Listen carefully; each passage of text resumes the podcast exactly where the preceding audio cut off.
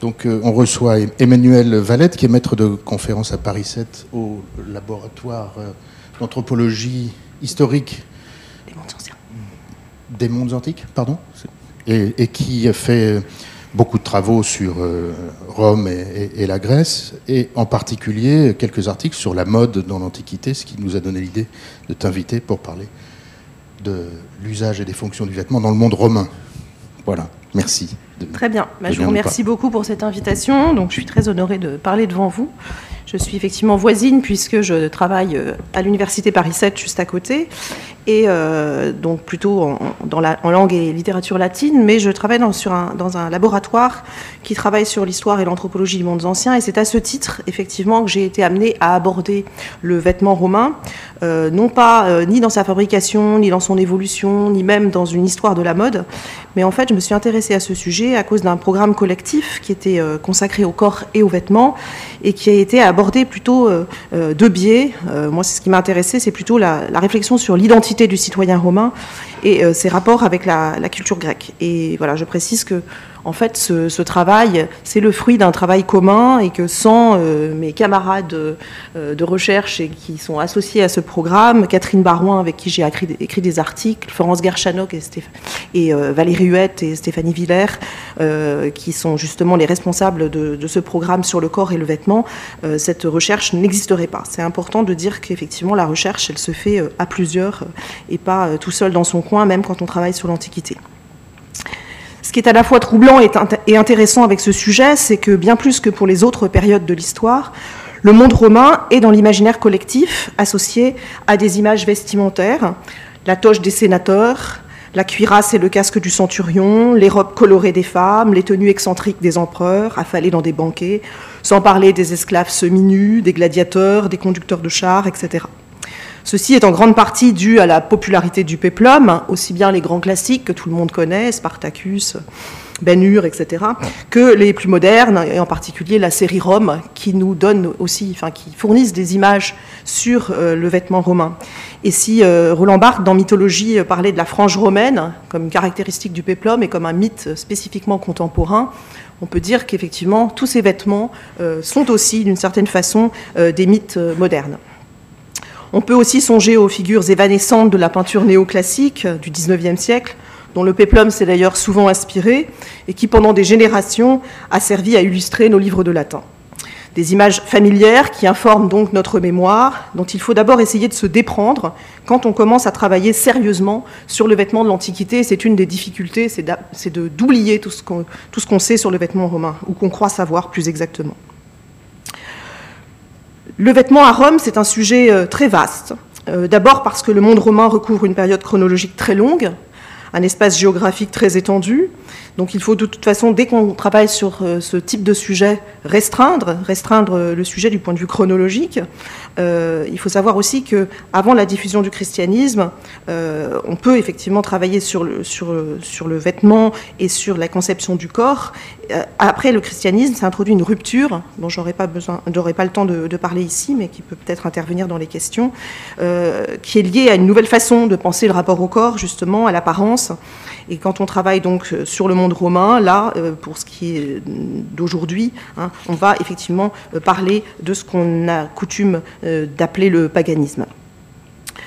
D'autre part, euh, jusqu'à une date tardive, il n'y a pas vraiment de traité antique qui était exclusivement consacré aux vêtements, mais l'historien dispose pourtant euh, d'une très vaste documentation. Il peut se servir de sources très variées, euh, aussi bien des sources textuelles de divers genres, textes littéraires, poétiques, euh, des discours, euh, de l'historiographie, et puis aussi iconographique évidemment, la statuaire, la mosaïque, les reliefs, les fresques, sans compter les nombreux apports de l'archéologie, des sciences auxiliaires de l'histoire, comme la numismatique ou l'épigraphie. Donc on a beaucoup d'images, de textes qui fournissent une grande masse d'informations qui sont à la fois utiles pour reconstituer les usages vestimentaires, mais qui euh, véhiculent aussi euh, toutes sortes de valeurs symboliques attribuées à ces usages. Et c'est toujours difficile, en particulier quand on regarde des images, justement de faire la, séparation, la distinction entre ce qui euh, apparaît comme le reflet de pratique ou ce qui ressort plutôt de l'idéologie du vêtement. Le vêtement antique n'est pas du tout un sujet neuf, mais l'examen de la bibliographie, qui est publié depuis deux siècles, montre une véritable évolution des, questionnements. On peut dire qu'il n'y a pas d'histoire du costume avant le début du XIXe siècle, et à l'époque romantique, l'intérêt pour le costume antique est lié aux demandes des artistes, les peintres, les hommes de théâtre, qui ont besoin d'éléments figuratifs qui font couleur locale. À partir de 1860, on a les premiers travaux scientifiques qui traitent du costume antique, en particulier du costume romain, mais comme une addition de pièces. Chaque pièce vestimentaire euh, apparaissant elle-même comme une sorte d'événement historique dont il convient de dater l'apparition, de tracer l'origine. Et ça va euh, donc donner lieu effectivement à des sortes de, catalogues. Selon cette approche traditionnelle, le vêtement grec ou romain est d'abord euh, étudié parce que, par rapport au drapé, cet attribut de la sculpture qui contribue à son effet esthétique, et c'est toujours à partir de l'étude de cet élément figuratif que s'élabore une histoire des formes et des styles. Témoin de ce type d'approche, l'ouvrage célèbre de Léon Euzet, Histoire du costume antique, d'après des études sur le modèle vivant, paru en 1922, qui comporte donc euh, un catalogue de vêtements, des descriptions, euh, et, qui s'attache donc à reconstituer l'évolution du costume depuis la Grèce archaïque jusqu'au monde romain tardif. En se fondant exclusivement sur la statuaire, Z décrit chaque vêtement et il accompagne sa notice de dessin et de photographie d'après le modèle vivant, comme on peut le voir ici.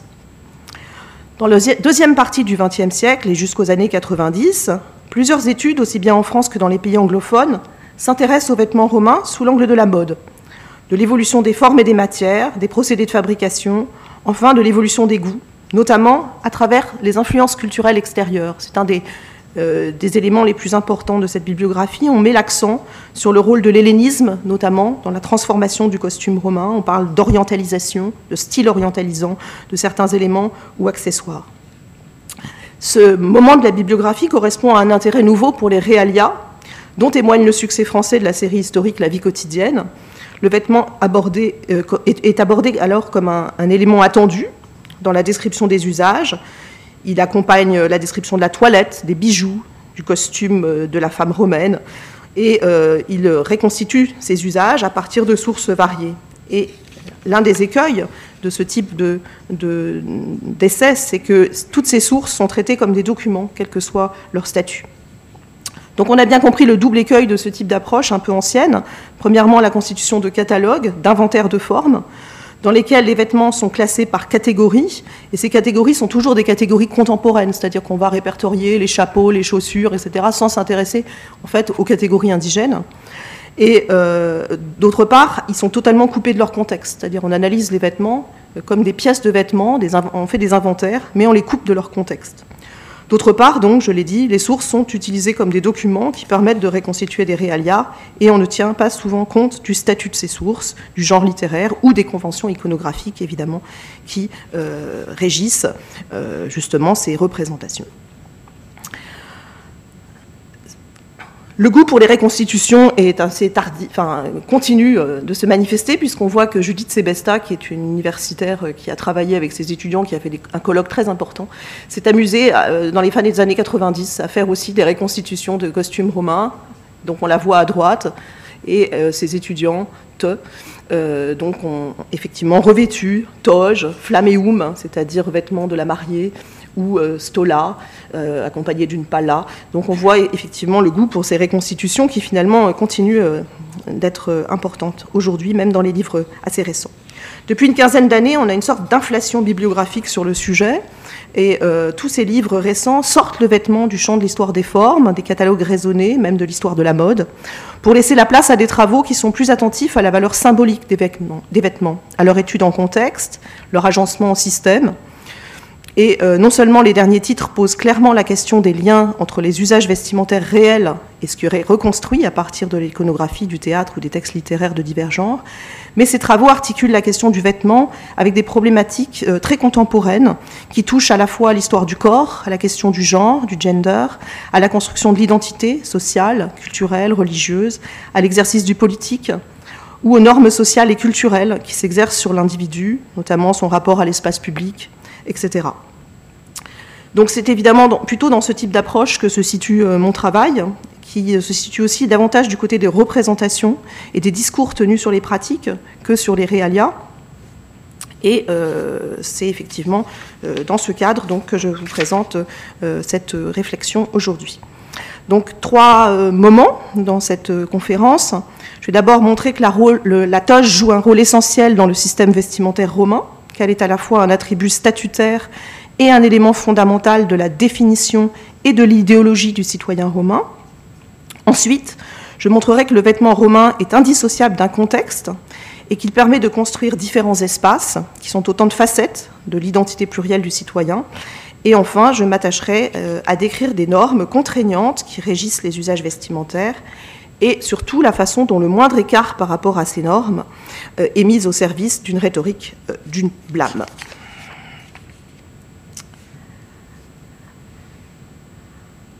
Avant d'analyser le rôle joué par la toge, nous allons montrer quelles sont les spécificités du vêtement antique et euh, noter un certain nombre d'écarts par rapport à nos propres vêtements et aux catégories qui servent à les nommer.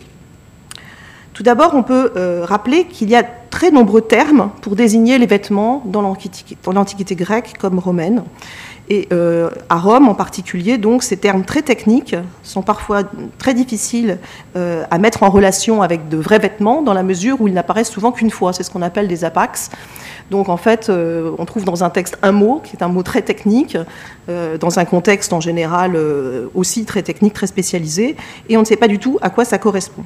Ces termes sont souvent d'origine grecque, ce qui montre effectivement les contaminations ou les contacts qu'il y a entre le monde grec et le monde romain, et la difficulté d'isoler les deux. C'est vrai d'ailleurs pour d'autres pans de la culture romaine, mais c'est particulièrement vrai pour le vêtement. Deuxième chose, euh, il existe un terme générique, westis, vestis, westis, pour désigner à la fois le vêtement et l'étoffe. Donc il n'y a pas de différence à Rome entre l'objet, le vêtement et le matériau dont il est fait. Cette remarque lexicale est très importante, elle s'explique par une distinction essentielle entre les vêtements contemporains et le vêtement du monde antique. Le costume antique n'a pas de forme par lui-même. Toge, tunique, manteau c'est toujours une pièce d'étoffe, arrondie ou rectangulaire, tissée sur le métier, dont les dimensions variables vont s'adapter à sa destination et à la taille de la personne qui doit le porter. De cette particularité découle un second principe, cette étoffe n'est ni coupée ni taillée. Cette différence fondamentale entre les vêtements des anciens et les vêtements occidentaux d'époque moderne met en lumière deux traits caractéristiques du vêtement antique. D'une part, sa plasticité, et d'autre part son caractère relativement unisexe. Cette remarque vaut à la fois pour la toge, pour les tuniques et pour les différents types de manteaux qui existent à Rome, la palla, le pallium, la paenula ou la lacerna, drapés, non cousus, euh, que l'on trouve donc dans le monde romain. Enfin, plus qu'une distinction entre vêtements du dessous et vêtements du dessus, ce qui importe à Rome, d'après un passage de Varon notamment, c'est plutôt la différence entre les vêtements qu'on enfile, ce qu'on appelle donc les indutui, euh, et ceux dont on se drape, amictus.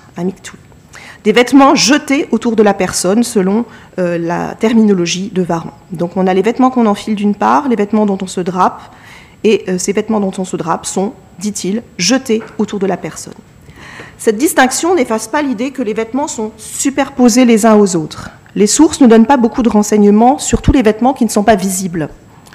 Outre la mosaïque tardive, bien connue, tardive, hein, 4e siècle, euh, des jeunes filles au bikini et quelques traces archéologiques de pagnes en cuir, on a très peu de renseignements sur ce que portaient les Romains en guise de sous-vêtements.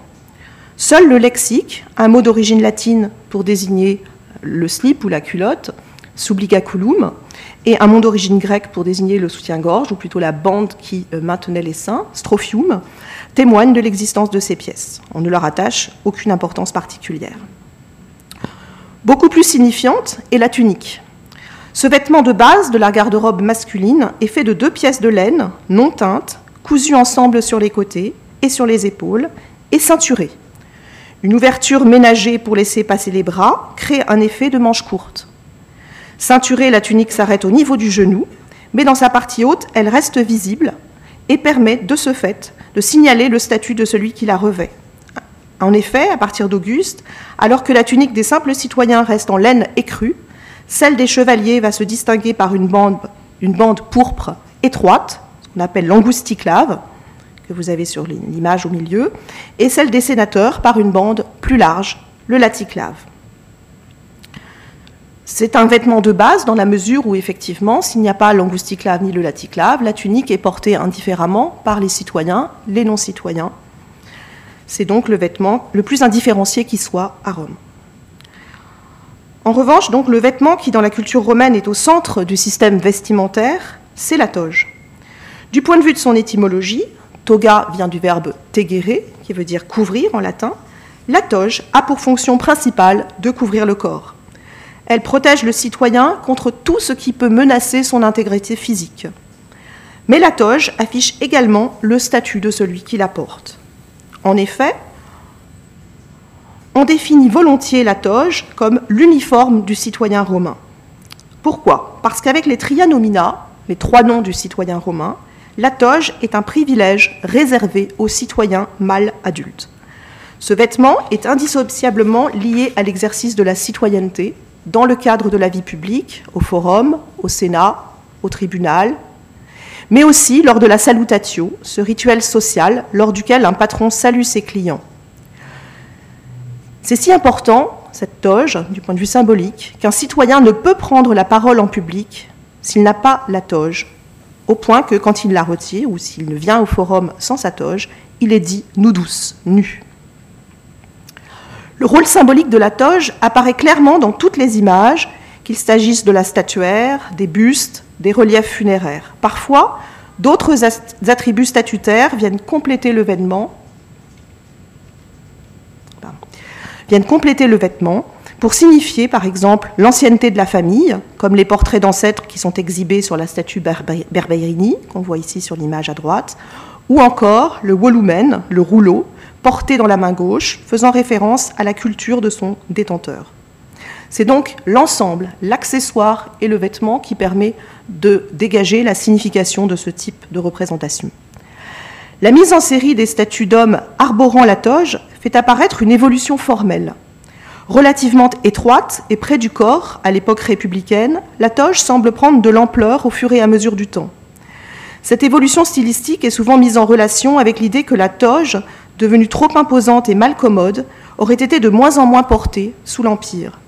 Longue, large, difficile à draper, la toge serait devenue trop embarrassante et aurait donc été abandonnée au profit d'habits plus simples, d'origine orientale ou étrangère, de même que l'Empire, trop étendu, serait devenu impossible à gérer et de plus en plus menacé par les attaques barbares. Donc on voit très bien dans l'historiographie le lien qui est en permanence fait entre l'abandon de la toge et euh, l'orientalisation donc du costume, et effectivement la difficulté de gérer un, empire trop, grand, trop vaste. De fait, plusieurs textes attestent l'effacement de la toge du paysage quotidien de la ville romaine, au point qu'Auguste, au début de l'Empire, aurait été obligé de rappeler ses concitoyens à l'ordre pour rétablir le port de la toge au forum. Il trouvait le forum trop bariolé.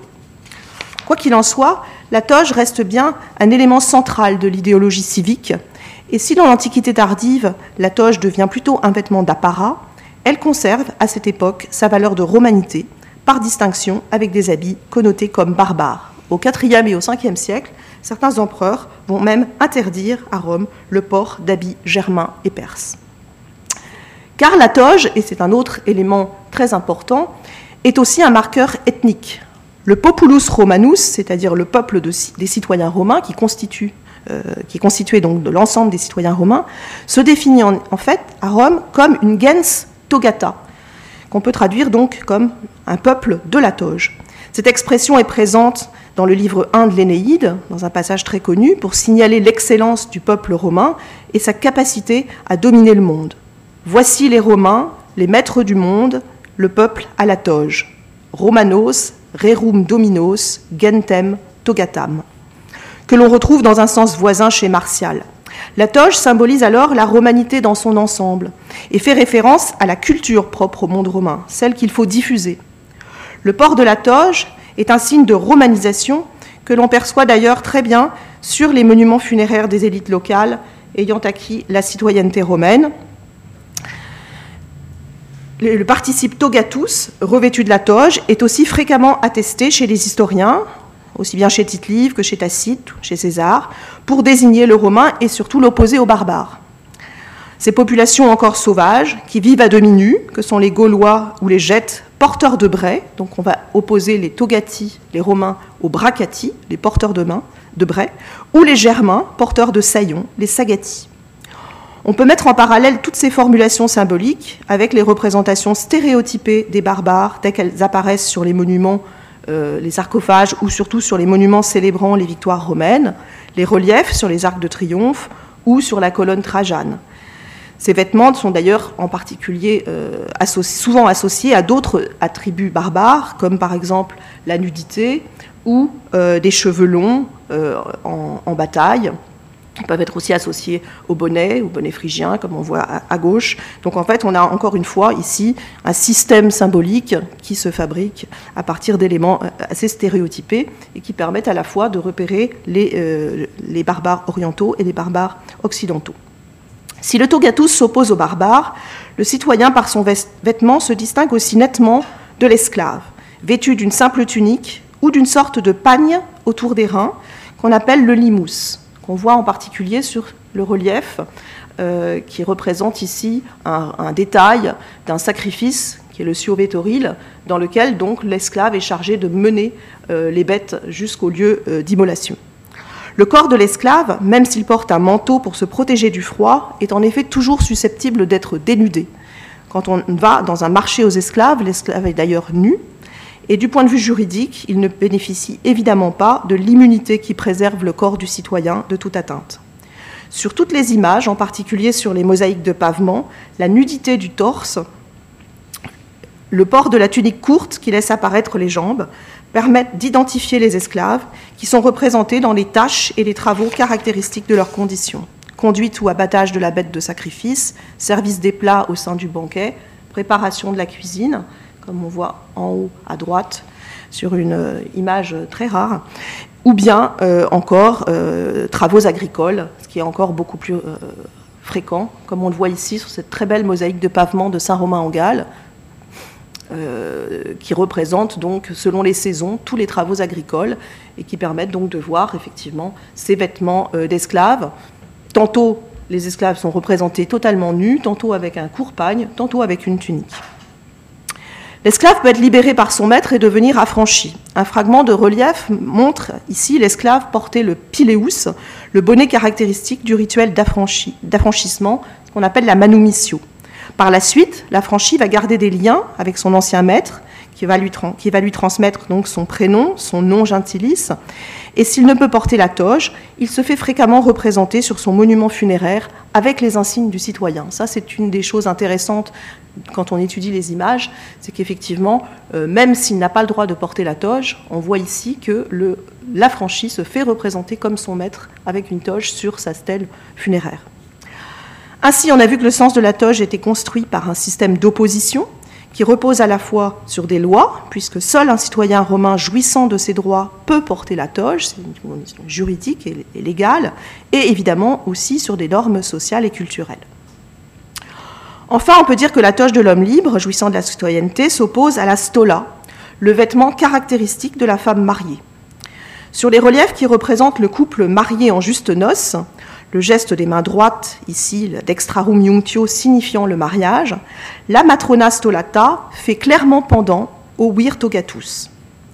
D'après plusieurs sources littéraires, notamment un passage de Cicéron, le port de la toge aurait été sous la République réservé aux prostituées, les mérétriques, et aux femmes adultères.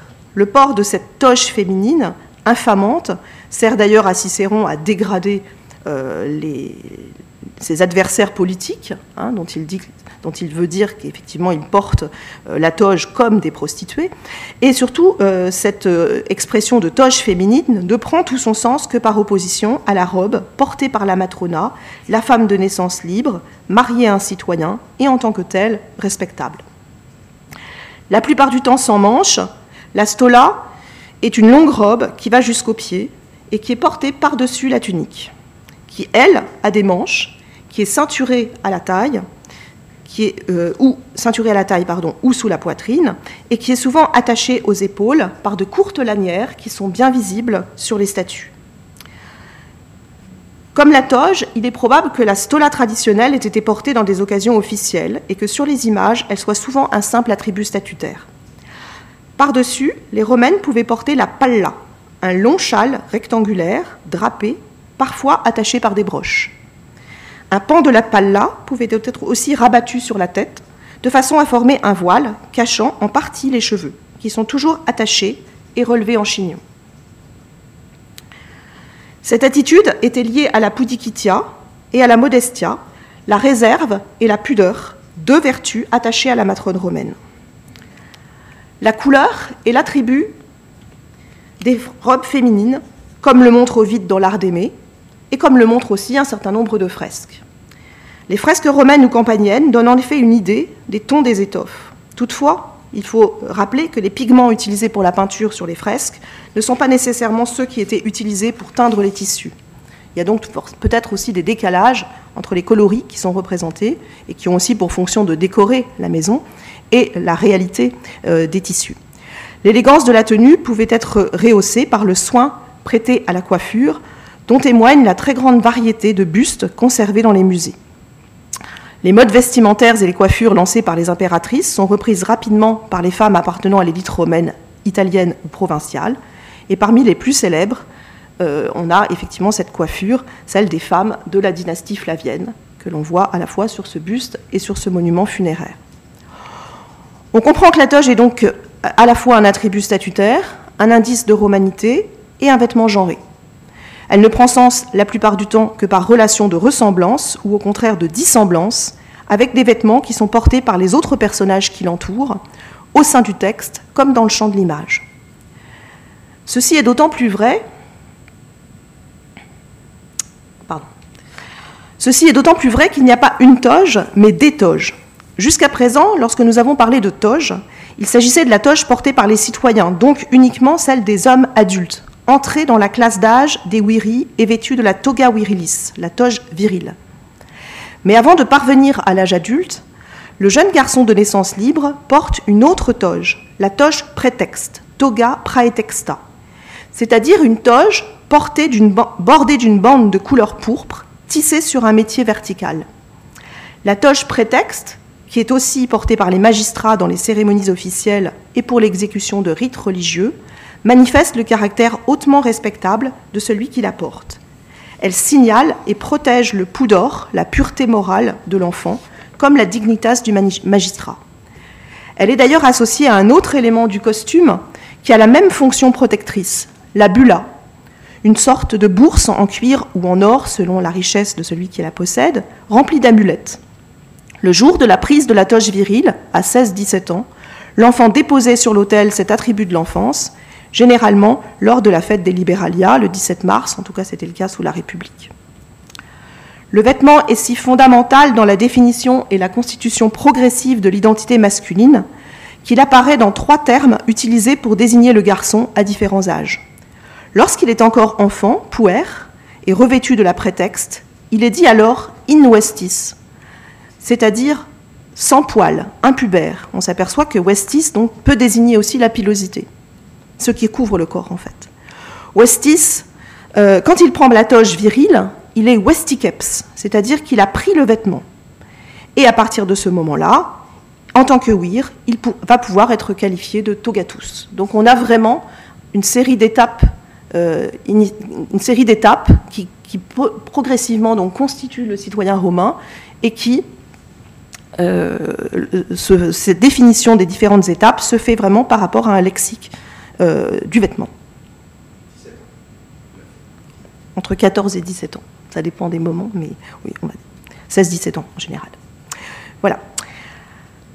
Alors, nous avons essayé de montrer jusqu'ici comment la toge, en s'opposant à d'autres types de vêtements, celui des enfants, des femmes, des esclaves, des barbares, permettait de construire l'identité du citoyen mâle adulte.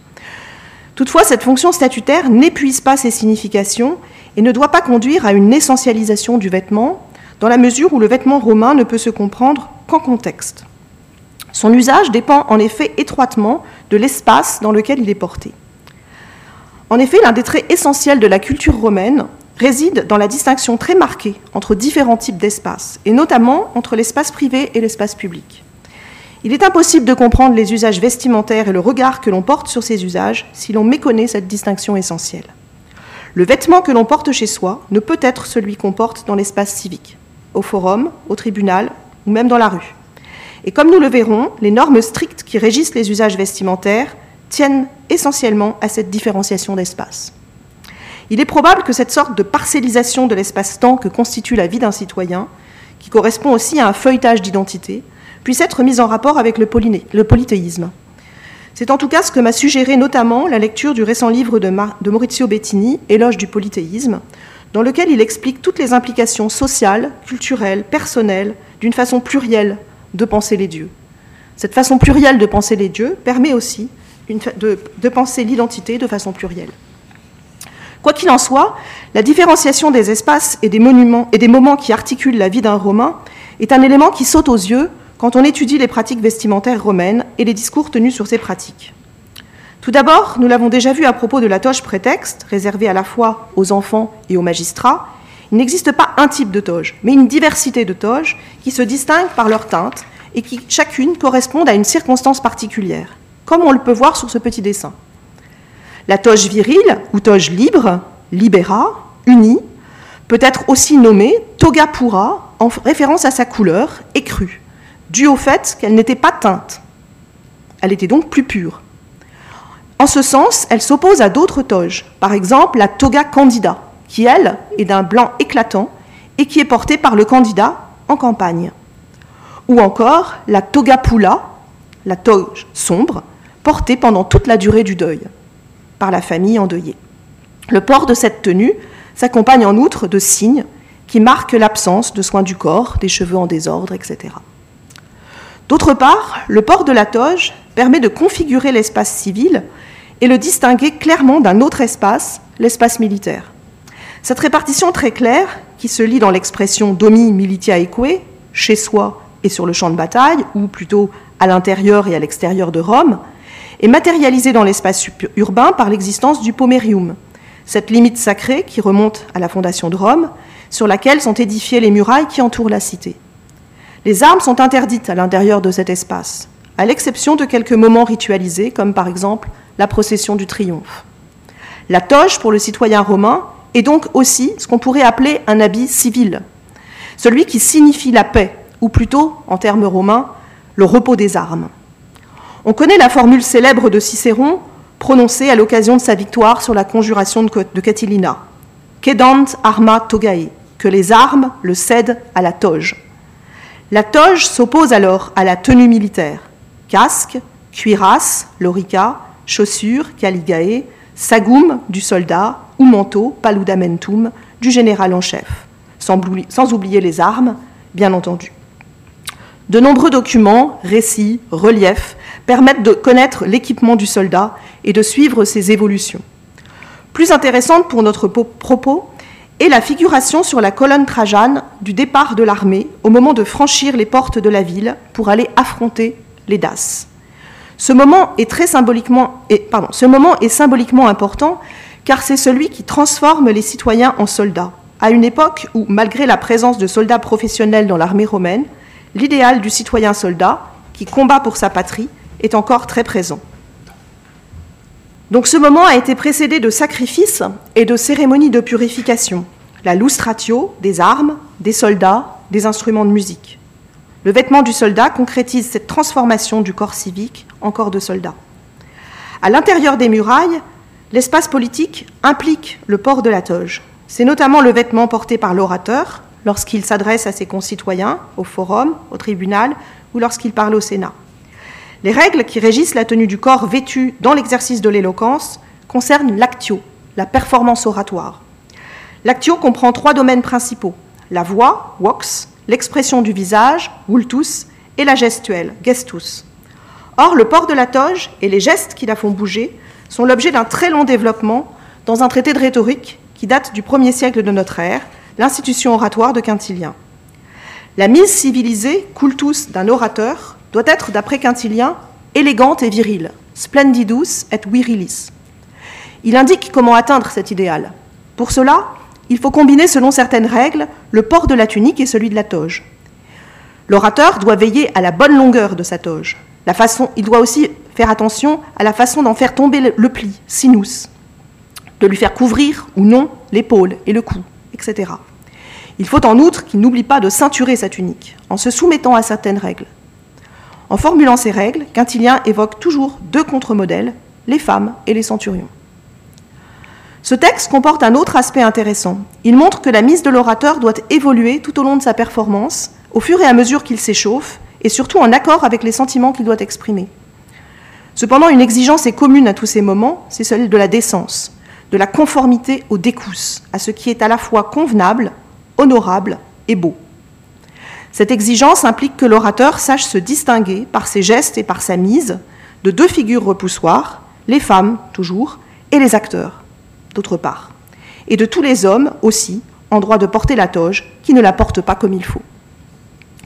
Ces détails montrent l'importance de ce que les Romains appelaient habitus, une certaine façon de porter un vêtement, de se mouvoir, de le faire bouger, à laquelle les textes, beaucoup plus que les images, peuvent évidemment donner accès. Cette catégorie essentielle implique une conception dynamique du vêtement, que Léon Euzet soulignait déjà en 1922. Chez nous, dit-il, le costume étant fabriqué d'avance, cette gaine fixée au corps demeure inerte, incapable de traduire les dispositions intérieures. Quelle différence avec le costume grec qui n'a pas de forme pour lui-même? On peut, dire qu'il n'existe, on peut même dire qu'il n'existe pas. C'est le corps qui modifie le vêtement et qui le crée à tout instant, par les variations de l'attitude. Le même carré d'étoffe qui, drapé sur le corps d'un homme, prend une tournure virile, s'il est porté par une femme, se féminise aussitôt avec une étonnante souplesse. De plus, on le voit obéir au geste, se transformer avec la passion. Il est quelque chose d'animé et de vivant, ou se répercute jusqu'au mouvement de l'âme. Fin de citation. C'est en effet la façon de draper, d'enrouler, d'attacher, de serrer, de faire plisser ou glisser la toge ou le vêtement qui va le singulariser. Ce sont des gestes, des attitudes, des postures, des mouvements qui vont lui donner sens. Ces remarques montrent donc la nécessité de ne jamais dissocier l'étude des gestes et du corps de l'étude des vêtements. Le domaine religieux est aussi un domaine de la vie publique dans lequel les gestes sont absolument essentiels et sont indissociables du port des vêtements. Car on peut, car, euh, on peut évidemment à Rome, comme dans de nombreuses cultures, observer l'existence de vêtements qui servent à singulariser et à identifier le statut de certains prêtres. Le costume, par exemple, caractéristique des vestales, qui reflètent leur statut ambigu. Le bonnet à pointe des flamines, le culex. Le costume bariolé et exotique des prêtres orientaux, comme l'archigale. En revanche, dans le sacrifice, acte essentiel de la religion romaine, ce n'est pas le costume, mais la façon dont le sacrifiant porte la toge qui donne sens au rituel.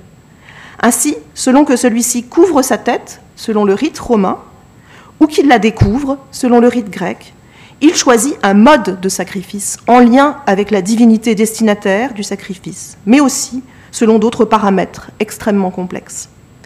Cet exemple du sacrifice romain montre à quel point l'observation des détails est nécessaire pour interpréter une image, ainsi que la confrontation parfois problématique avec les textes. Pour terminer sur ces questions d'espace en lien avec le vêtement, il reste à évoquer une dernière distinction importante dans la culture romaine, celle qui oppose les moments et les lieux liés au négotium et au labor militaire, aux moments et aux lieux liés à l'otium. Ces deux espaces-temps impliquent des représentations du corps radicalement différentes. D'un côté, la tension, intentio, de l'autre, la détente, remissio. Un corps dur et fermé, dans le negotium ou dans l'exercice militaire, la militia, ou un corps mou et béant, hians, dans le cadre de l'otium. Ces oppositions se traduisent évidemment par le port de vêtements différents. Et si la toge convient aux citoyens dans l'exercice de ses fonctions politiques et de ses obligations civiques, c'est une autre tenue, le pallium, qui est associée aux pratiques associées à l'otium. Ces pratiques, les bains, les banquets, la poésie, les conversations lettrées, la philosophie, sont toutes associées à la Grèce. Non pas la Grèce exclue, étrangère, mais la Grèce incluse, celle que les Romains revendiquent comme étant une composante absolument essentielle de leur identité. Le pallium, manteau qui pour les Romains est associé à la Grèce, ne correspond pourtant à aucun vêtement spécifique en Grèce. il n'apparaît que dans les discours tenus par les Romains sur le vêtement, comme un indicateur d'espace. Il est le vêtement qu'il convient, notamment lorsqu'on se rend à un banquet. Cet usage et cette valeur symbolique rendent son identification très difficile sur les images. Le manteau est par exemple l'attribut des philosophes grecs pour les Romains. Mais quand on voit une statue de Sophocle d'époque romaine, faut-il décrire ce manteau comme un pallium ou comme un imatium, le mot grec pour désigner le manteau Ces quelques exemples montrent l'importance du contexte dans la signification donnée aux vêtements et nous permettent de passer au troisième volet de notre présentation, l'aspect normatif du vêtement à Rome et le rôle central joué par ce vêtement dans la rhétorique du blâme. La lecture des textes, aussi bien celle des textes littéraires, discours, poésie satirique, comédie, que celle des sources juridiques, fait apparaître le caractère très normatif des usages vestimentaires. La société romaine a d'abord ce site particulier qu'elle comporte des lois, qui remonteraient d'ailleurs à l'époque la plus ancienne de Rome, les lois somptuaires, qui visent à limiter les dépenses des particuliers, en particulier en temps de guerre, quand on a besoin de garder le trésor romain. Sous la République, l'État réglemente en effet ce qui relève pour nous de la sphère privée, les dépenses liées au banquet, la quantité d'or que chacun est en droit de posséder. Tous les cinq ans, les censeurs révisent d'ailleurs l'album sénatorial et peuvent radier de leur liste ceux dont le comportement n'était pas jugé digne de leur rang et qui sont ainsi notés d'infamie, la nota infamiae. Les vêtements sont donc évidemment concernés par toutes les mesures qui visent à réduire le luxe, la luxuria. La Lex Claudia, votée en 215, abrogée en 195 avant Jésus-Christ, interdisait notamment aux femmes, d'après Tite-Live, de porter des vêtements aux couleurs chatoyantes. Vestimentum versicolor. Cet adjectif difficile à traduire fait référence à un mélange de couleurs, ou peut-être plutôt à des reflets changeants sur l'étoffe. Certaines impressions de couleurs donnent des effets très particuliers sur le vêtement à Rome. Le cumatile, par exemple, qui donne des diaprures vertes, bleues et blanches. Le plumatile, ce vêtement parsemé de taches colorées qui imitent le plumage des oiseaux. Les vêtements peuvent être agrémentés de franges, de galons, de, de passementeries. Des jeux de transparence sont parfois obtenus par l'utilisation de tissus vaporeux, mousseline, notamment pour les manches. L'usage de la pourpre, en particulier la plus chère, la pourpre de tir, associée à l'exercice du pouvoir, réservée aux magistrats supérieurs sous la République et à l'empereur à l'époque impériale, était également strictement réglementée. Enfin, dans les premières années de l'Empire, sous l'empereur Claude notamment, les hommes, par édit, ont eu interdiction de porter de la soie. Outre ces mesures légales destinées à réglementer les mœurs, les normes sociales imposées aux citoyens romains se lisent à travers les textes euh, et font toujours référence à la coutume. Il suffit à Cicéron d'invoquer dans un discours une référence au mos maiorum, la coutume des ancêtres, ou de faire appel au décus, la, décence, la décence, au pudor, la réserve, ou à, la modestia, toutes ces vertus qui sont liées à la bonne conduite du citoyen pour construire ou pour au contraire saper la réputation d'un adversaire politique. Comme on l'a vu à propos de l'orateur, il ne suffit pas pour un citoyen romain de porter la toge, encore faut-il la porter d'une manière qui soit conforme aux normes sociales en vigueur, sous peine d'être en proie au blâme, à la critique sociale. La description d'une mauvaise façon de marcher ou de porter sa toge suffit à jeter le discrédit sur un personnage public. Un personnage est célèbre pour avoir eu une telle inconduite vestimentaire, Jules César. Selon plusieurs témoignages, avant la période de la guerre civile, César ceinturait sa toge de telle façon qu'il en laissait traîner un pan, l'aquinia. Cette façon de porter son vêtement allait de pair avec sa façon de marcher, dite molle, mollis. La façon dont un homme se vêt, bouge, marche dans la vie publique de la cité de Rome peut faire l'objet d'une lecture à la fois morale et politique, car ce comportement peut aussi euh, faire l'objet d'une lecture politique. En fait, c'est une posture qu'il adopte face à d'autres euh, adversaires politiques. La transgression vestimentaire critiquée chez Jules César par ses adversaires consiste en une façon déviante de porter la toge mais il existe d'autres infractions possibles au code vestimentaire. Les plus évidentes consistent évidemment à mettre des vêtements qui appartiennent traditionnellement au vestiaire du sexe opposé, et à brouiller ainsi les codes de genre en se travestissant. L'histoire de Claudius, qui s'était déguisé en femme pour pouvoir assister au culte de la Bonadea, est l'histoire la plus célèbre. Porter des vêtements de couleur, des tuniques à manches, des étoffes transparentes, permet aussi de transgresser le genre. C'est en partie ce qui caractérise le comportement des mauvais empereurs, tels Néron ou Caligula, dans les portraits que nous qu'a livré Suétone. Dans ces portraits, les usages vestimentaires servent à caractériser des comportements politiques. La description de la molitia de l'empereur sert en fait à dire la tyrannie. Je lis le portrait, par exemple, que Suétone a livré de l'empereur Caligula. Ses vêtements, sa chaussure, sa tenue en général, habitus, n'étaient ni d'un Romain, Patrio, ni d'un citoyen, Kiwili, ni même d'un homme, Wirili. Souvent, il endossait des casaques bigarrées, couvertes de pierreries, et se montrait ainsi en public, avec des manches et des bracelets. Quelquefois, il portait des robes de soie, arrondies et traînantes. Il mettait tour à tour des sandales ou des coturnes, des chaussures militaires ou des brodequins de femmes. Cette courte description comporte tous les éléments qui permettent de comprendre ce que c'est que le blâme, euh, qui, permet de comprendre le, rôle du vêtement dans la rhétorique du blâme. Tout d'abord, on voit qu'effectivement, euh, on va parler donc de, l'habitus en même temps que de ses vêtements, vestitus, et de sa chaussure. Donc l'importance de la chaussure, sur laquelle je vais revenir tout à l'heure, est tout à fait caractéristique de ce qui euh, fait l'identité à Rome. D'autre part, on a ici une gradation entre ce qui convient à un Romain, à un citoyen et à un, homme. Enfin, ensuite, on s'aperçoit qu'effectivement, tous les éléments qui sont notés, la bigarrure de sa casaque, la diversité des couleurs, les pierreries, c'est-à-dire le luxe des bijoux, et euh, la présence de manches et de bracelets fait référence évidemment aux vêtements féminins. Donc tous ces éléments féminisent le costume de Caligula. Et de même que les robes de soie, qui sont arrondies et traînantes. Le traînante fait à la fois référence à la longueur du vêtement et au port euh, du vêtement, comme on l'a dit tout à l'heure pour César. Mais tout cela n'est grave que parce qu'il porte ses vêtements en public. Et on voit qu'effectivement, ce qui est important ici, et que j'ai mis en gras, c'est euh, le, fait de porter ces, vêtements dans l'espace public. Ensuite, effectivement, les chaussures, c'est quelque chose de très intéressant aussi. On s'aperçoit qu'il y a toutes sortes de chaussures.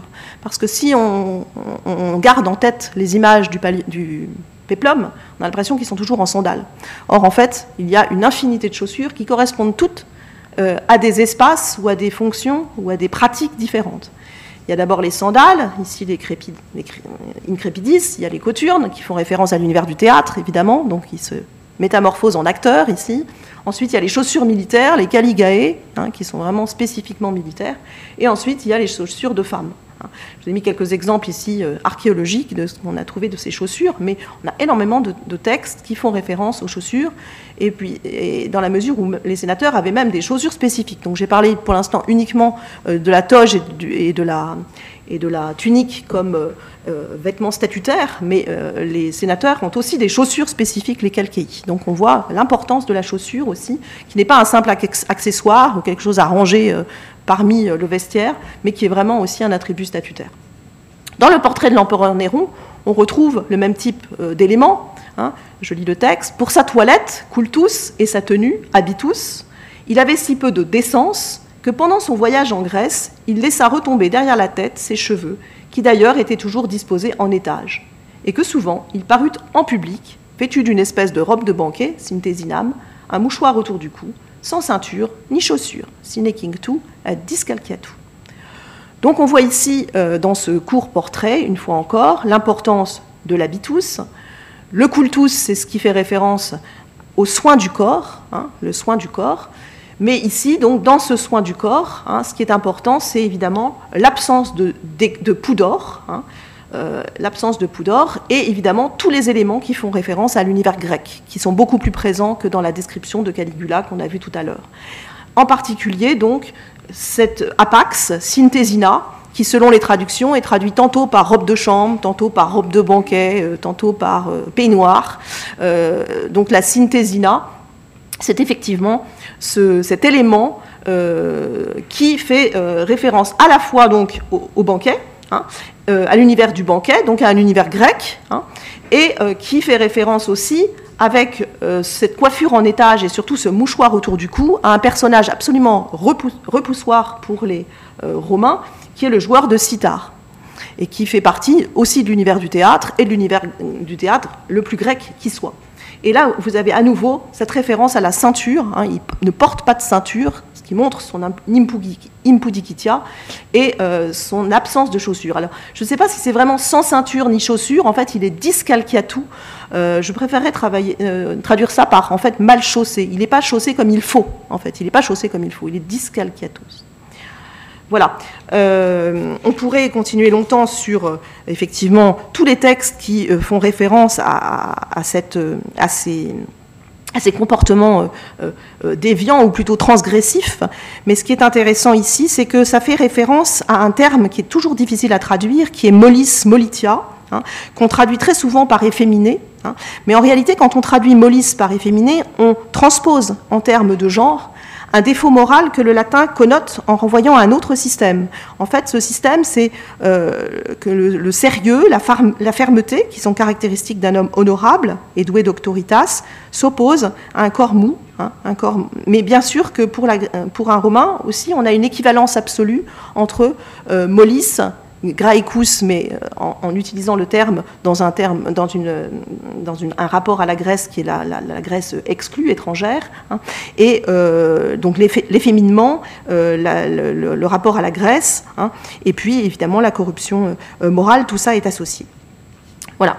Alors, ce qui est intéressant dans ces courts extraits, c'est vraiment de comprendre ce qui est en jeu, et en particulier la confusion d'espace. Hein. C'est-à-dire que là, c'est évidemment le fait qu'il alterne les chaussures euh, absolument sans, euh, aucune euh, pertinence, hein. c'est-à-dire qu'il porte simultanément, tour à tour, plutôt tour à tour que simultanément, mais tour à tour des sandales, des coturnes, des chaussures militaires, des brodequins de femmes, sans que ce soit associé à un contexte. Et évidemment, tout cela en public, qui rend évidemment tout ce, costume complètement déviant.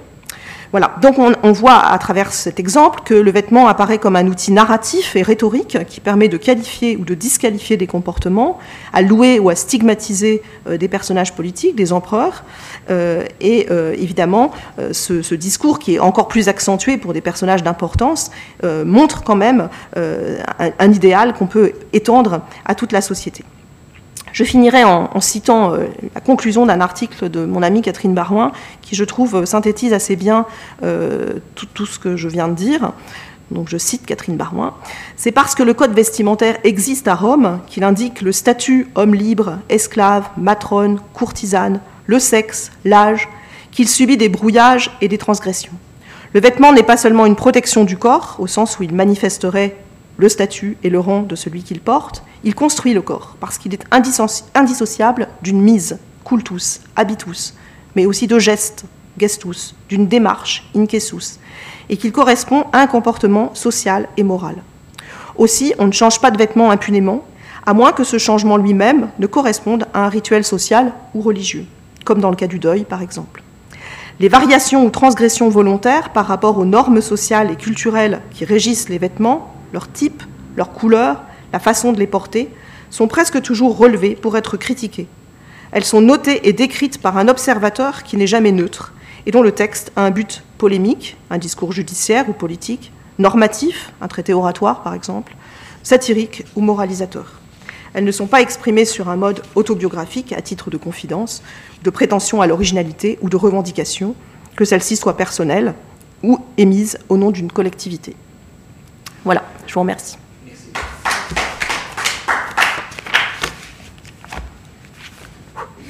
Je ne sais même pas combien de temps on a mis. Je ne pas regarder ma montre. Y a-t-il des questions dans la salle? Pour la nombreuse salle. Oui, merci.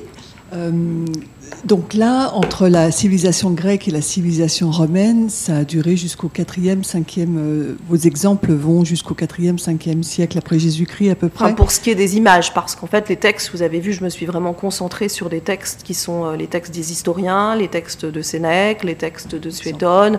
Donc ce sont vraiment des sources premier siècle avant, premier siècle après. ceux sur le quoi d'ailleurs on a le plus de renseignements. Mais enfin ceux que j'ai cités.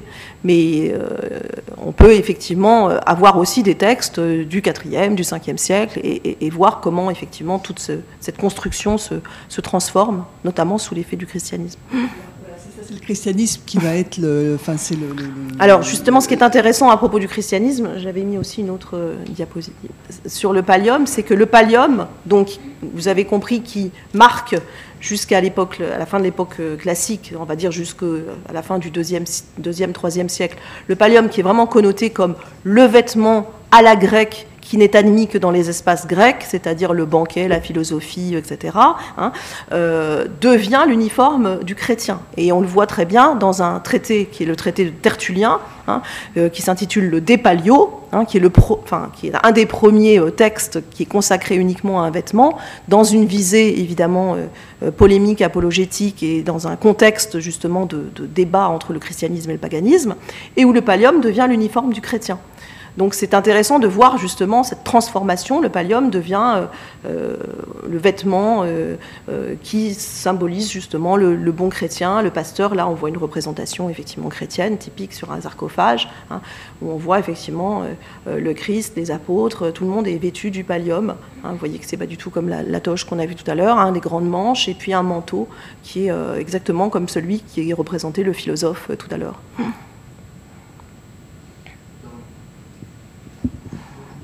Vous voulez le micro dans, les sources dont tu as parlé, j'imagine qu'il y, a très peu, mais peut-être y en a-t-il, c'est l'objet de la question, de, de, textiles euh, qui est survécu au temps de matière textile. Archéologique? Oui, archéologique. Euh, alors si, il y a tout un pan de la recherche qui est vraiment euh, consacré à l'archéologie textile. Hein. donc si, il y a quand même des choses. Mais il n'y a pas énormément de choses, il y a très peu de choses. Hein. J'ai montré quelques chaussures tout à l'heure un, panier en cuir, euh, bon, il y a des éléments, mais évidemment, euh, on n'a pas énormément de, tissus du point de vue archéologique.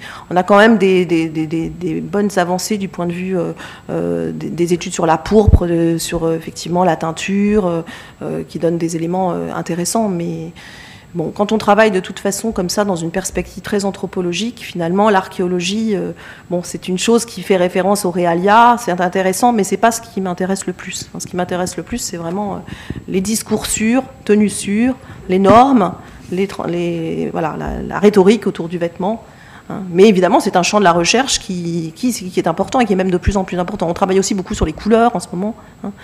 Euh, il a tout un pan de la recherche sur les couleurs et donc qui prend en compte à la fois euh, euh, les pigments qui servent à, fabriquer, les, fresques, qui servent aussi à, à faire des teintures de tissus.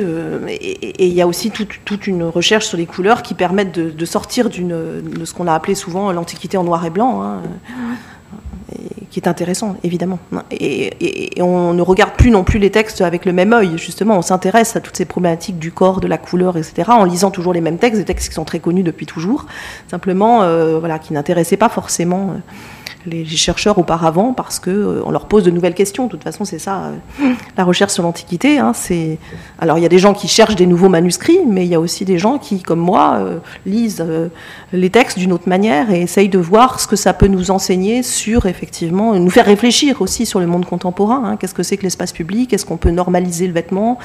Et comment ça, pose toutes ces questions qui sont passionnantes. Enfin, et avec les étudiants, évidemment, ça, ça, ça permet aussi de poser des vraies questions. Hein, le rapport entre le religieux et, le vêtement, euh, la, pudeur féminine et, le vêtement, voilà, toutes ces questions qui sont vraiment des questions contemporaines et euh, avec lesquelles on peut, à partir de l'Antiquité qui est quand même très loin, très loin de nous.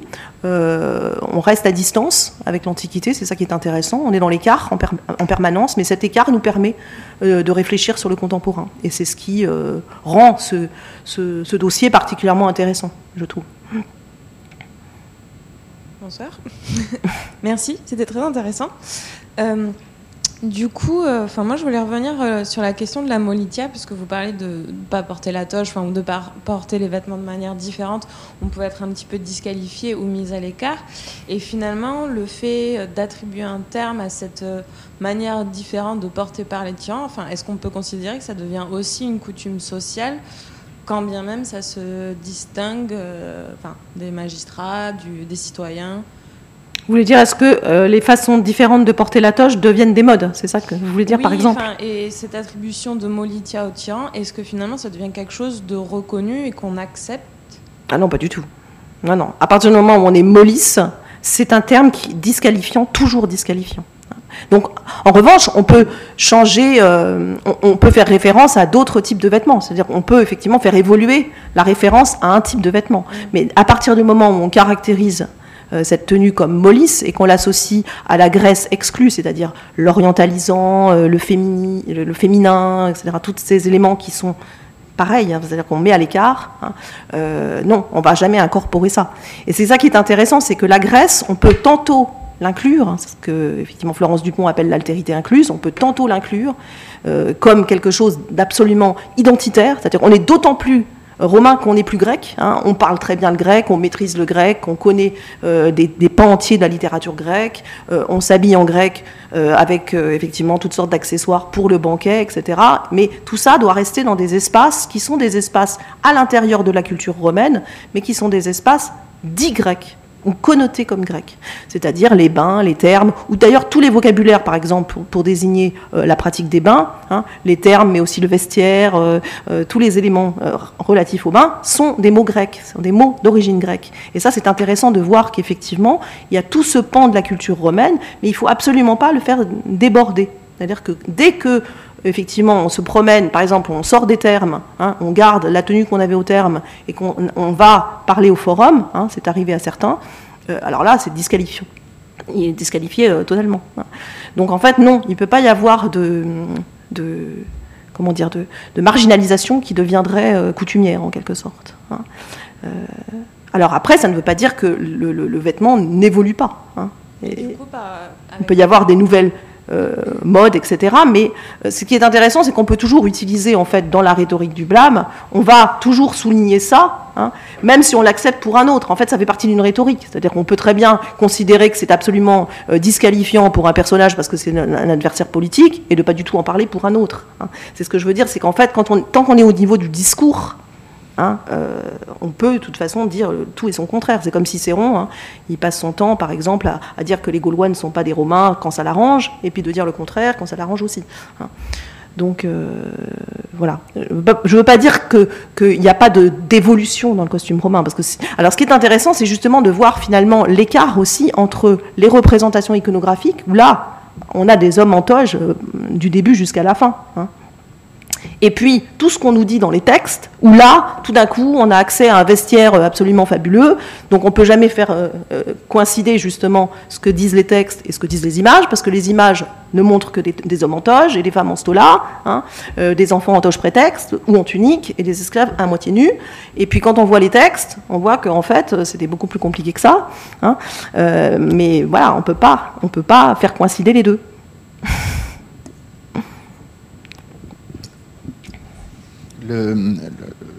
La toge, elle évolue dans le temps, vous nous l'avez dit, mais est-ce qu'elle évolue aussi d'un fabricant à un autre? Est-ce qu'on a des noms de... Est-ce qu'il y a des, gens un peu... Non, on a rien. une production de luxe et une production... Oui, alors production de luxe, oui, qui se manifeste aussi par le choix du tissu. Hein. Il y a des tissus de laine euh, écrue euh, qui étaient probablement très grattantes et euh, oui simples. Hein. Et puis, mais de toute façon, à partir du moment où la toge c'est quand même l'uniforme du citoyen, celui qu'on met pour parler en public, etc. c'est pas la tunique, hein. c'est vraiment la différence finalement qui va porter sur le tissu, qui va manifester la richesse du citoyen, etc. Ça va être la tunique, c'est-à-dire la tunique qui sert à faire les travaux des champs, que peut porter aussi le citoyen. Il ne faut pas penser que le citoyen n'est jamais en tunique, il est très souvent en unique hein, quand, il, euh, quand il travaille dans son champ ou quand il est euh, euh, chez lui ou qu'il est dans un, lieu qui n'est pas effectivement en rapport avec, son, avec la parole politique. Mais à partir du moment où on revêt la toge, là, effectivement, et, l'ampleur de la toge va aussi souligner la, l'importance du personnage. Hein. C'est-à-dire qu'il n'y a pas uniquement une question de, d'évolution des formes, d'évolution stylistique. Il est évident que euh, l'empereur, par exemple, porte une toge beaucoup plus importante hein, que le simple citoyen, euh, même s'il est au forum. Hein. donc effectivement, l'ampleur du tissu, et puis sans doute la qualité. Alors évidemment, après, il y a tout les. J'ai pas parlé de tout, j'ai pas parlé effectivement du palais du, du, du manteau de l'empereur hein, qui était en pourpre euh, avec de l'or. Euh, il y a effectivement des tas d'éléments qui permettent de, caractériser à la fois la richesse, le statut social, le, poids politique euh, de, des des personnages. Hein. Mais avec les images, c'est vrai qu'on a plus l'impression d'une sorte de, constance hein, qu'à travers les textes. Les textes permettent de mettre les deux, les deux en rapport. Il y a des choses qui ont été écrites sur le bijou masculin Sur le bijou masculin. les... bagues. Euh, pas à ma connaissance. Des, choses, euh, c'est-à-dire des choses. Que le bijou des textes anciens ou des textes. Non, des, études récentes. récentes, mais est-ce que, ah. que, le bijou est aussi masculin, je veux dire Est-ce qu'il est pas. Alors ça dépend, ça dépend. Il y a effectivement les bagues qui servent à, à poser euh, les sceaux euh, sur la correspondance. Et puis à côté de ça, vous avez effectivement euh, les bijoux que portent les empereurs orientalisants, sur lesquels là, on insiste lourdement pour dire que d'une part, ils sont trop luxueux, qu'ils sont ornés de pierreries, d'or, etc., et qui font référence aussi au monde hellénistique, à la royauté. donc il y a aussi tout ça. Hein, C'est-à-dire que il aurait fallu aussi parler de ça, hein. euh, l'image des rois hellénistiques qui contaminent euh, les empereurs et qui euh, les font dériver du côté, par exemple, de la tyrannie. Hein. Donc ce luxe vestimentaire va toujours être associé effectivement à un comportement tyrannique, royal. féminin, mollisse, dépravé, etc. Hein.